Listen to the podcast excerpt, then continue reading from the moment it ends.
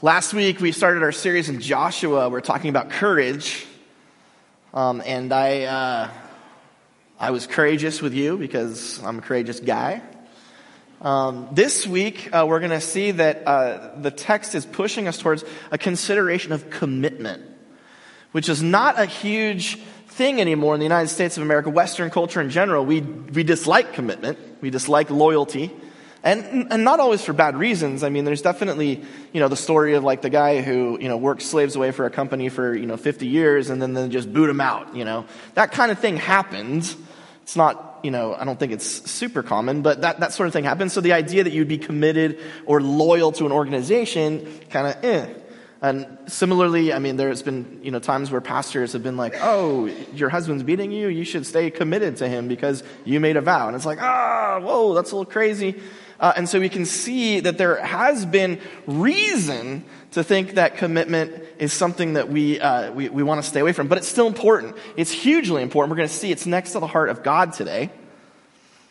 And it's important for us as a congregation right now because potentially in July, we are going to change the uh, carpet and the paints and the pews and the chairs and we're going to, if, if the past is any indicator, we're going to have to live with our, our choices about what we do for at least 30 years. So I'm probably going to be dead before we do it again. And a lot of you will be too. So this is a big, it's a big thing. So we, we do have, uh, we do have some samples over there. Not necessarily the color, but, uh, the, the, the pew sample on, on the side there and a, and a, and a chair sample. We're talking right now about, um, about keeping the pews here, replacing them with something that uh, is an aquamarine, and then putting um, chairs on the sides and maybe here in the front and moving back the stage. If that is of interest to you and you have an opinion about that, you need to let me know. Because if you're like, I don't, some people are like, I don't like the dark color. I think Colleen said that she wanted pecan, which I don't know, Colleen. Pecan? I don't even know what that is. Anyway, commitment's a big deal. So uh, before we take the step of commitment, uh, we'd love to hear your thoughts and opinions. Now let's look at the text. Uh, we're gonna. It's, it's, a long one, so I'm breaking it up in, in pieces. But uh, just to set the stage, last week we talked about courage. Uh, God says, "Be strong and courageous." Israelites, you're to go into the land of Canaan, and you're gonna you're gonna possess the land. And uh, before they do, here in Joshua 2, they're to do some reconnaissance. And so here, let's pick it up in the text. Joshua, Nun's son, secretly sent two men as spies from Shittim. He said, Go look over the land, especially Jericho. They set out and entered the house of a prostitute named Rahab. They bedded down there. Not sure what that means. Bible doesn't say. Some, someone told the king of Jericho, Men from the Israelites have come here tonight to spy on the land. So the king of Jericho sent word to Rahab the prostitute, send out the men who came to you, the ones who came to your house because they have come to spy on all of us here in Jericho. A couple of things. Jericho, uh, the name Jericho derives from Yarik, which is the, the, the moon god uh, that was the patron god of the city. Jer- uh, Jericho is the, uh, one of, if not the lowest uh, cities in, in, in, the world, even today. It's in uh, modern day Palestine on the east bank of uh, Israel. And it, uh, because it was so low, it was very close to um, a lot of water underneath the ground. And so uh, it was a very fertile area in, in, in the land. And they worshiped the moon god Yarik. Yarik uh, was uh, famous. We have an ancient poem where uh, it talks about his marriage to the sun goddess and how when the moon and the sun got together and had sex, that that would cause the rain to fall and, and make uh, the land fertile. As a result, we strongly suspect that uh, Jericho was the site of a, um, a sex cult, uh, a fertility cult, and it's very possible that Rahab the prostitute uh, was part of that. It's very possible that she was a ritual um, priestess. Uh, it's not necessary, we don't know for sure, but it would make sense. Um, and it's very odd because Rahab the prostitute is going to be our hero in the story. Uh, this is not common. Most of our stories don't start out with, uh, with, with working girls as, as heroes, and yet, yet it's going to happen. One of the reasons uh, that this is probably the case is because uh, prostitution in uh, all of human history has been the resort, the last resort of women who cannot provide. Um, we know uh, from the end of this text, you'll see it, that Rahab is the earner for her uh, father, mother, brother, sister, and their children. Um, there's no one else making money. And so Rahab has to do it. Uh, similar to, if you recall, Les Miserables, um, the, the play and then the, the movie that came out uh, in 2012, Anne Hathaway's character, Fantine. She was a factory worker. She uh, lost her source of income, and as a result, she begins selling her body in order to make ends.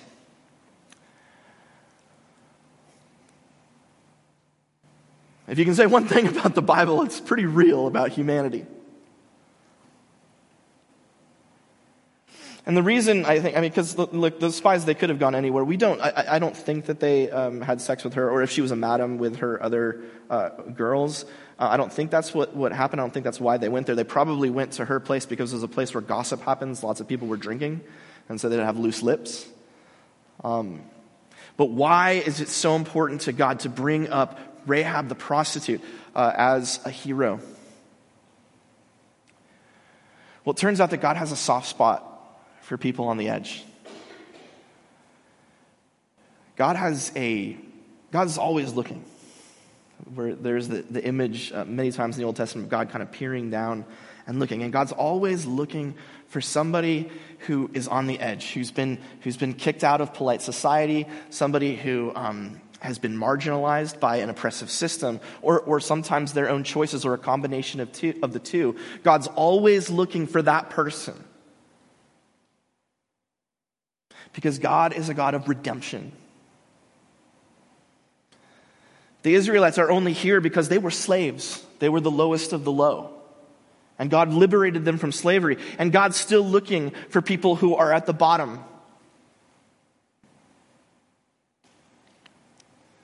Maybe some of us today feel like maybe in some way, uh, based on some characteristics that we have or some choices that we've made in the past, or um, some things that we uh, think about or obsess about. Because, because of these things, we might feel like we're on the outside. We might feel like we're on the margins. We might feel, in some cases, like I don't belong here in a church.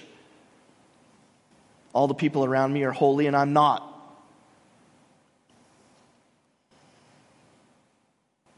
The first thing I can tell you is they're not that holy. Some of them are. But even the best of us have dark things inside. And the second thing that I can tell you is that God likes nothing more than a comeback.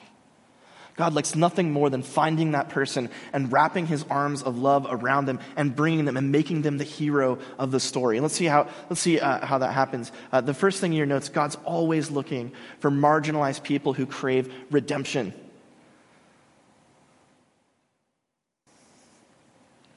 How does he do it? Let's go on in the text. Uh, the woman had taken the two men and hidden them, so she's hidden the spies. So uh, she lies to the, the king. She says, Of course the men came to me, but I didn't know where they were from. The men left. It was time to close the gate at dark. I don't know where they went. Hurry, chase them. You might catch up with them. But secretly, she had taken them up to the roof. Uh, in the ancient world, especially in the near, uh, ancient Near East, all roofs were flat. Um, so there, and it probably would have had some, be an easy place to hide.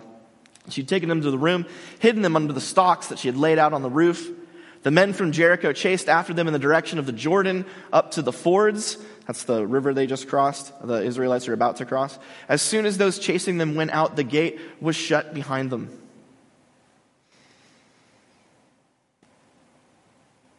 Now, some of you, I mean, I don't know how you feel about lying, but I, I think it's generally a bad thing.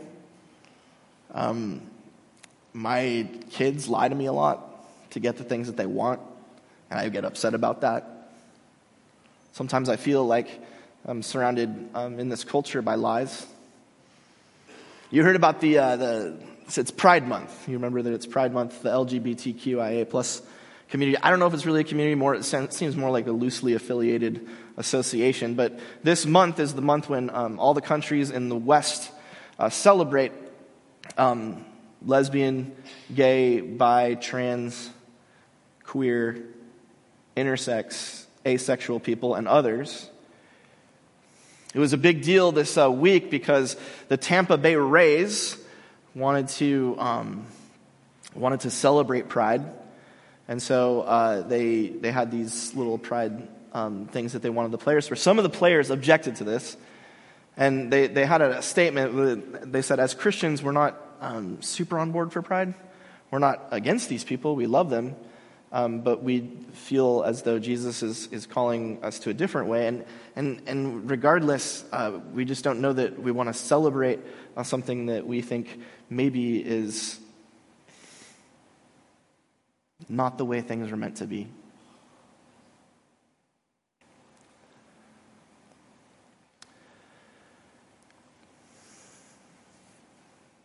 They were called bigots by some. I have a friend, he works at, a, he's a, he's an executive in a major corporation. And periodically, uh, his, he's required to do what's called like diversity, um, equity, and inclusion seminars. And during these seminars, uh, people will come in from historically marginalized uh, groups based on sex, gender, sometimes uh, race. And he'll be told this is what you need to, to celebrate or think about. This is how you need to check your privilege, uh, these types of things. And personally, he, he's, a, he's, a, he's a giver at his church, big giver, um, has a lot of kids. And uh, he, he personally doesn't agree with all of the things that are, that are promoted. Um, it's a matter of conscience for him. But he found out very quickly that if you don't go along right? Or you don't, you, if you make an, an objection, you can um, be kind of marginalized in your company. Uh, you, you, may not get promoted. Sometimes you get fired. Um, and so he's made a practice of lying. He, uh, he just he goes into these things and he just lies. He says, "I'm for whatever you're talking about." Um, because I think it's you know because he's like I gotta I gotta protect my family I gotta protect my church I don't want um, people to get hurt over something that ultimately he doesn't believe is um, the biggest deal in the world. Now, however you fall on LGBTQIA plus issues, however you feel about Pride Month, however you feel about um, the historical treatment of BIPOC people and uh, uh, black, indigenous people of color in this country, whatever you think about all that, there is a theme that goes throughout Scripture, and it is this. Whenever it looks like God's people are going to be persecuted by a system, like, like corrupt leaders or leadership, government, stuff like that, it's okay to lie to protect God's people. In fact, it might even be something that's praiseworthy. Now, this is a little, maybe this is controversial for you, maybe it's not, but the, the, the Bible does seem to have a very special uh, place in the heart for, for those who have some power, who can protect those who don't by lying. Now, there are some youth here. Esteban. This does not mean that you can tell Josh and Leah that you're going to the movies with your friends so that you can hang out with your girlfriend and be naughty. Okay? This is not that. No girlfriend? Oh, they broke up. Sorry, man. I, I'm a little late to the party on that one.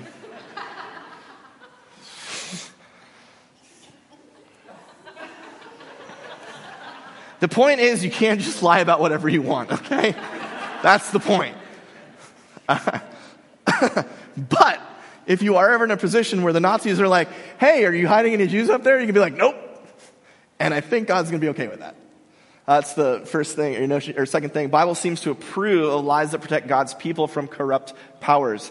If you find yourself in a situation where you have the ability to protect people in the church or your family, it's okay um, to, to not be honest with um, the powers that be.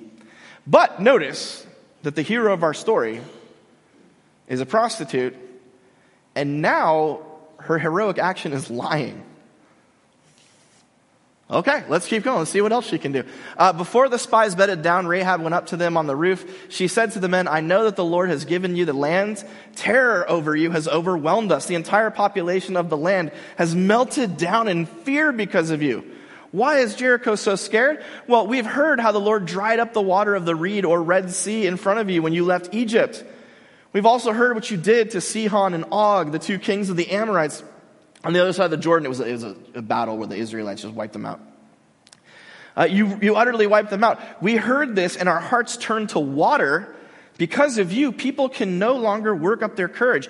This is because the Lord your God is God in heaven above and on earth below. Notice what she thinks, right? She, so she's supposed to worship Yarik, the moon god, um, possibly through sexual acts.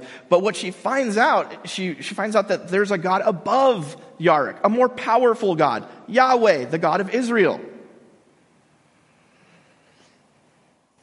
I have a, uh, in our household, we have a big problem. It's an interminable problem. The problem is laundry. I have a little meme here about laundry.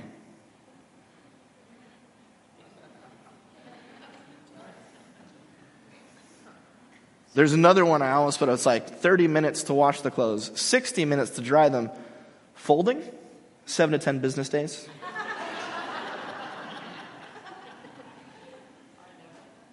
I mean,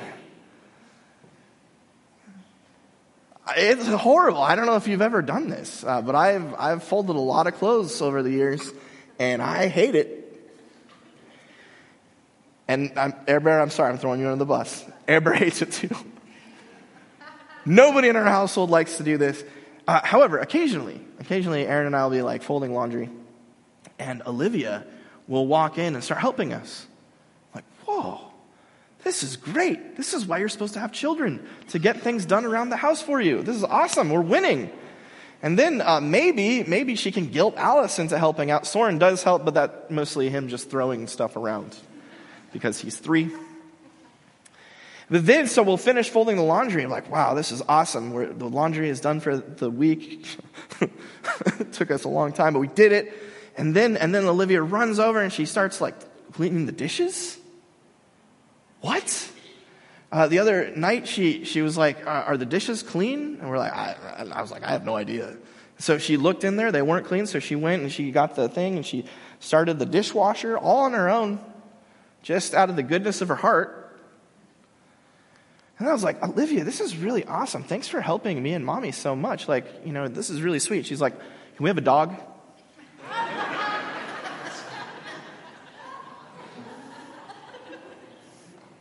I was like, what? Well, see, she, she had been promised if she scored three goals in a, in a game, then we would get a dog. Aaron's trying to turn her into a professional soccer player. Whatever. She got two. then she got a third, but it got called back on a technicality. And so, and then, and the, but later in the day, Alice scored a goal. And so the two of them come on, they're like, we got three together, so you owe us a dog. Dogs are expensive, unless you get like the, the ones that they're going to kill at the pound. Not good enough for our family. Only purebloods. So Olivia's been on a campaign over the last several weeks to get Aaron and me to break down and get the dog of her dreams. Now, does that make it is that, I mean, is that, so obviously when she was helping us out, it was mercenary. She wasn't doing it for us. She did it for her. But I gotta tell you, I'm really glad she did. I'm happy that she tried to manipulate us into buying her a dog. Because it helped get the clothes done. And it helped get the, the dishes done. That was a good thing. Did you notice that Rahab the prostitute is a total opportunist? She's like, why is she, why is she helping these spies? Not because of the goodness of her heart. She's terrified they're going to kill her. She's terrified that Israel's going to come in and wipe out Jericho. And she's like, when that happens, I need somebody to take my side.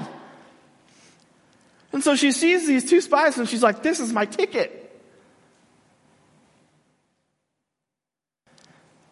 Prostitute, liar, opportunist. What a hero. But there's something about this story that tells us something about God. Right? God, God, God gets it. God understands that not all of our motives are pure. God understands that we're human beings and that life is hard. And God recognizes that we don't always come to Him with, you know, like, just, I'm here to praise you because you're the best. God understands that sometimes we come because we need something from God. God understands that sometimes we're scared, sometimes we're beat down and we need help.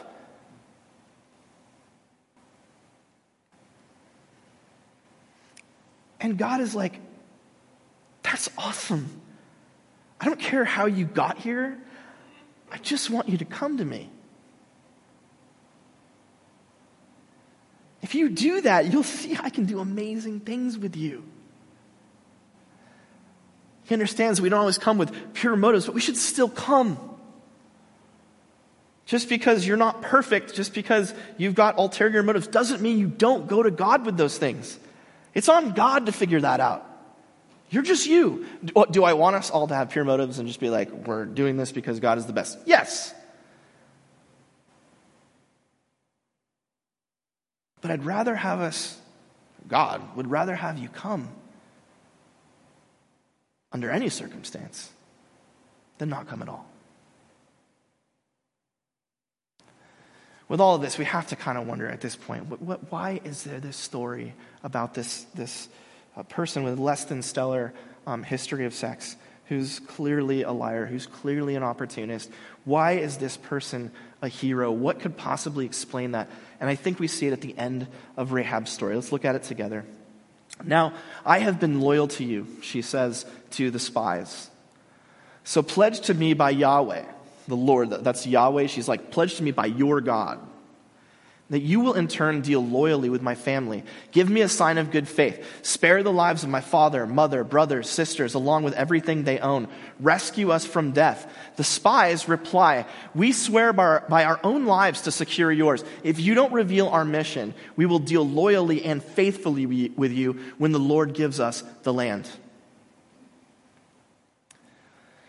It's, uh, it's hard for us to see because uh, we're, we're stuck with English, but the word that's behind loyal and loyalty and loyally um, is uh, it's chesed.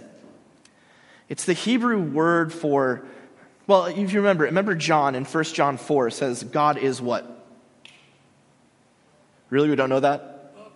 Love right? God is love. Well, John's writing in Greek, but he's a Jewish man, and so he's trying to come up with a way to translate into Greek, uh, agape, love, the idea of what God's core, central, true, most basic, essential characteristic is. Yes, God is all powerful, all knowing, all the things, uh, God's everywhere. God does, there's lots of different attributes we can apply to God. But biblically speaking, the very core of God's heart, the, the inside, innermost uh, expression of God's being is this word chesed. And it's translated here loyal, but it means something like loyal, committed, never relenting, endless love.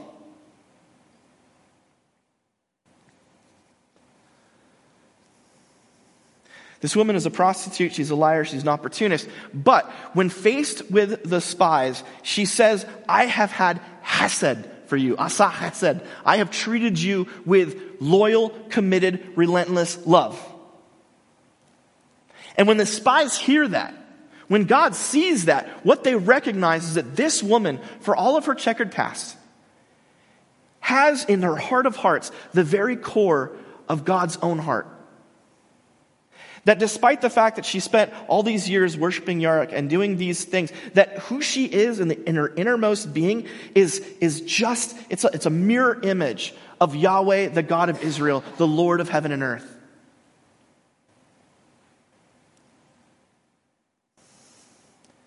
And so they tell her, they said, we're going to treat you, asa chesed. Again, they repeat her words. They add the word faithfully to really emphasize, we are, we are going to treat you with a kind of incredible commitment, a kind of dedication, a kind of, of loyalty that, that cannot be shaken, cannot be broken by anything. Because that's what God did for Israel. God chose us, covenanted with us, and said, I will never quit on you. I will never run from you. I will never stop loving you. I will never stop redeeming you. I will never, ever, ever, ever, ever quit on you.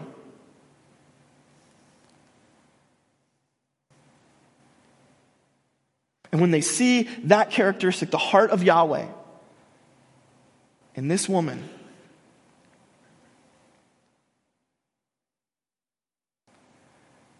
they promise that she'll be spared.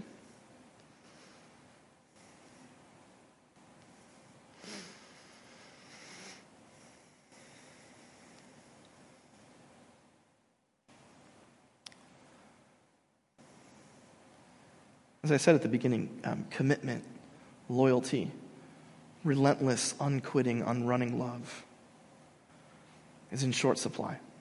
And part of that is because we're human beings. And it's like it's really, really hard for us to, to be that, to do that.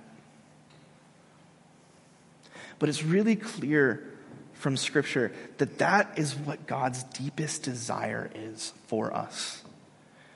God's deepest desire is not that we come to Him perfect.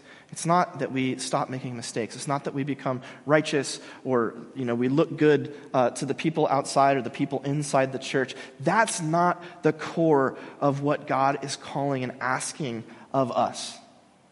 Instead, what God desires, deepest desire, is for us to respond to God with the same relentless, committing, committed love that He showed us first.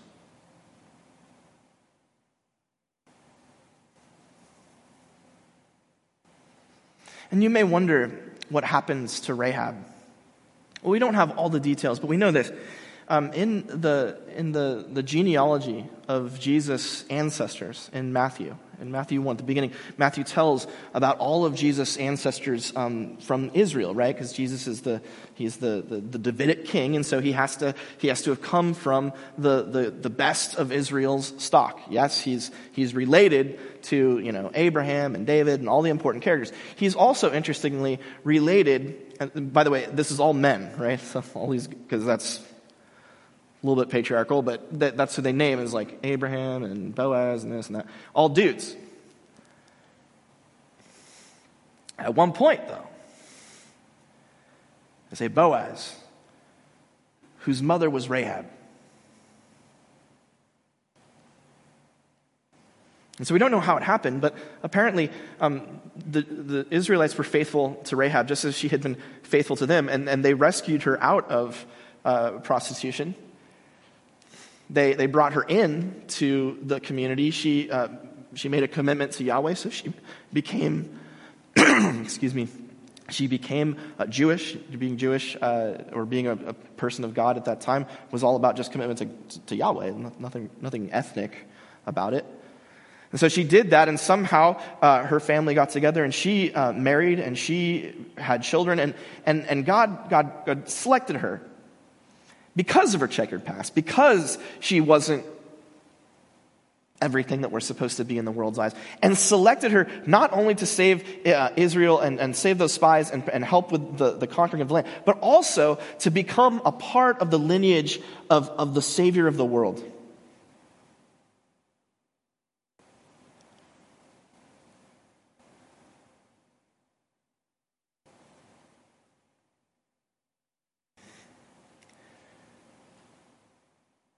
That's what happens when you respond to God with deeply committed, unshaking, relentless, loyal love.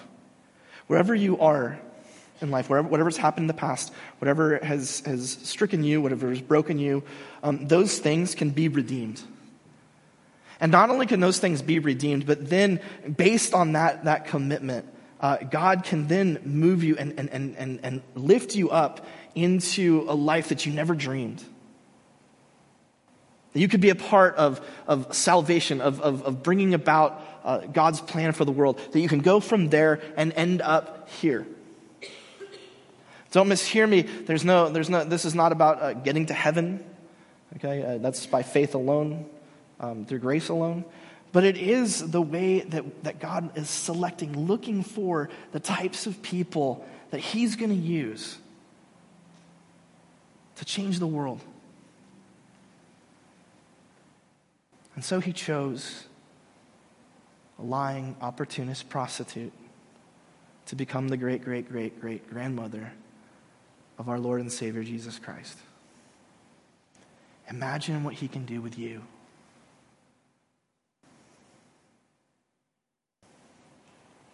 Let's pray.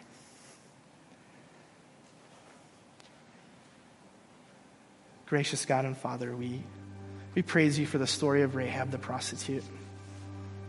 We praise you that a woman of little means, of little renown, who wasn't perfect, that you would reveal in her your own heart relentless, committed love. God, I pray that all of us here will nurture in our hearts that desire to be committed to you no matter what, loyal. That we would respond to your relentless, committed love for us with relentless, committed love for you. And God, as we seek and thirst for you, as we, as we cling to you and, and follow you and, and tread after you, God, may, may you transform us and turn us into the people that you use to change the world.